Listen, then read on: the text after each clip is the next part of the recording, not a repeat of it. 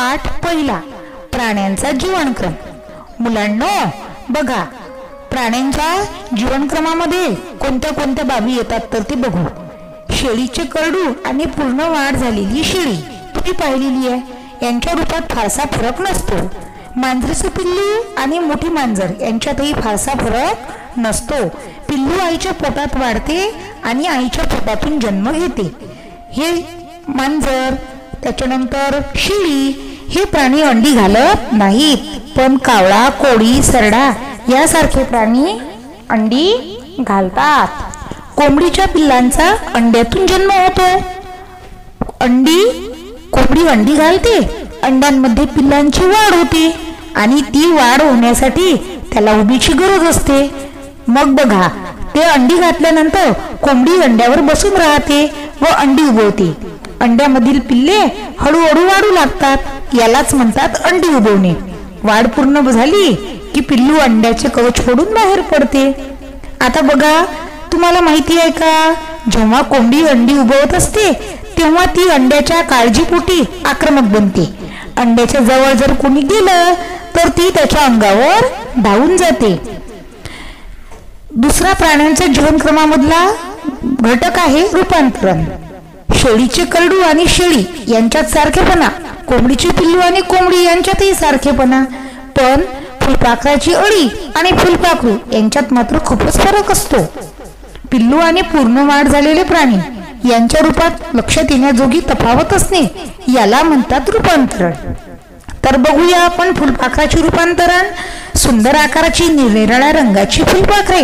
आपल्या परिसराचा एक हिस्सा आहेत फुलपाखरांचे जीवन वनस्पतीच्या सानिध्यात असते आणि या फुलपाखरांचं जीवन चार अवस्थांमधून जाते. अंडे अळी कोश आणि प्रौढ या त्या चार अवस्था असतात. बघा बिबड्या कोळ्या या नावाचे फुलपाखरू आपल्याकडे मोठ्या प्रमाणावर आढळते. मादी रुईच्या पानावर प्रथम अंडी घालते. अंड्यामधून सहा ते आठ दिवसांनी अडी बाहेर पडते आणि या फुलपाखराच्या अडीला म्हणतात सुरवंट. फुलपाखराचं सुरवंट अंड्यामधून बाहेर पडलं की पानं खायला सुरुवात करते.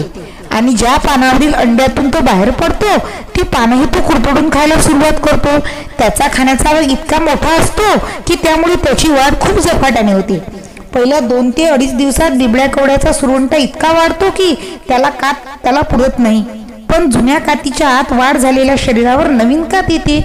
ती ढगळ असते. त्याला जुन्या कातीतून सुरवंट बाहेर पडतो. याला सुरवंटाचे कात टाकणे म्हणतात. पुन्हा तो वेगाने पाने कुरतडायला सुरुवात करतो. अशा रीतीने तो चार वेळा काट टाकतो आणि बिबळ्या कवड्या फुलपाखराचे फुलपाखरू सुरवंट अवस्थेत दहा ते बारा दिवस राहते.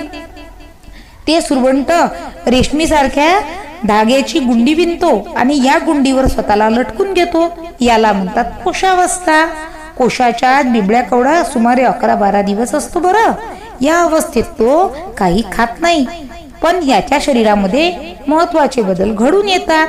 आणि नंतर कोशात बिबड्या कवड्याची वाढ पूर्ण झाली की प्रौढ अवस्थेतले फुलपाखरू तयार होते. बघितली का तुम्ही रूपांतरणाची माहिती? माहीत आहे का तुम्हाला? स्वच्छ निवडलेले धान्य आपण डब्यात भरून ठेवतो. तरीही काही दिवसांनी डब्याचे झाकण काढले तर त्यात किडे झालेले दिसतात. धान्याच्या गोदामात वाण्याच्या दुकानात आपल्या घरी अशा कोणत्याही ठिकाणी धान्यात कीटक असू शकतात? कीटकाच्या मादीने या धान्यात अंडी घातली तर ती दिसू शकत नाहीत. म्हणून धान्य साठवलेल्या डब्यातील हवा आणि ऊब त्या अंड्याच्या वाढीला पुरेशी असते. म्हणून आपल्याला त्या डबेमध्ये धान्याम धान्यामध्ये कीटक पाहायला मिळतात.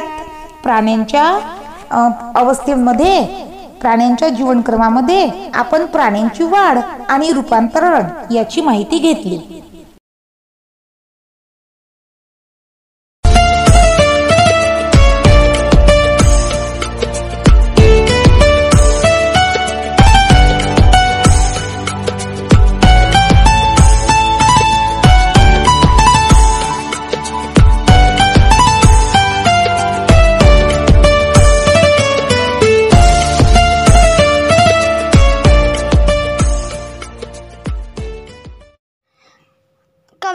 चौथी ह्या भारतात या भारतात बंधुभाव नित्य वसुदे देवरची असादे हे सर्व पंत संप्रदाय एक दिसू दे एक दिसू दे मतभेद नसू दे नांदोत सुखे गरीब अमीर एक मतानी हो एक मतानी मग हिंदू असो ख्रिश्चन वा हो इस्लामी वाहो इस्लामी स्वातंत्र्य सुखाया सकला माझी वसू दे देवरची असादे देवरची असादे.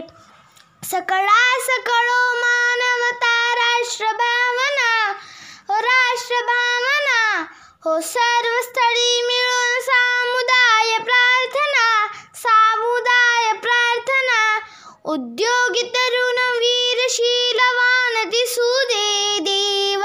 देवरची असादे देवरची असादे. हा जाती भाव विसरुनिया एक हो आम्ही एक हो आम्ही. अस्पृश्यता समूळ नष्ट हो जगातुनी नष्ट हो जगातुनी. खकळिंदी काम नाही सत्य न्याय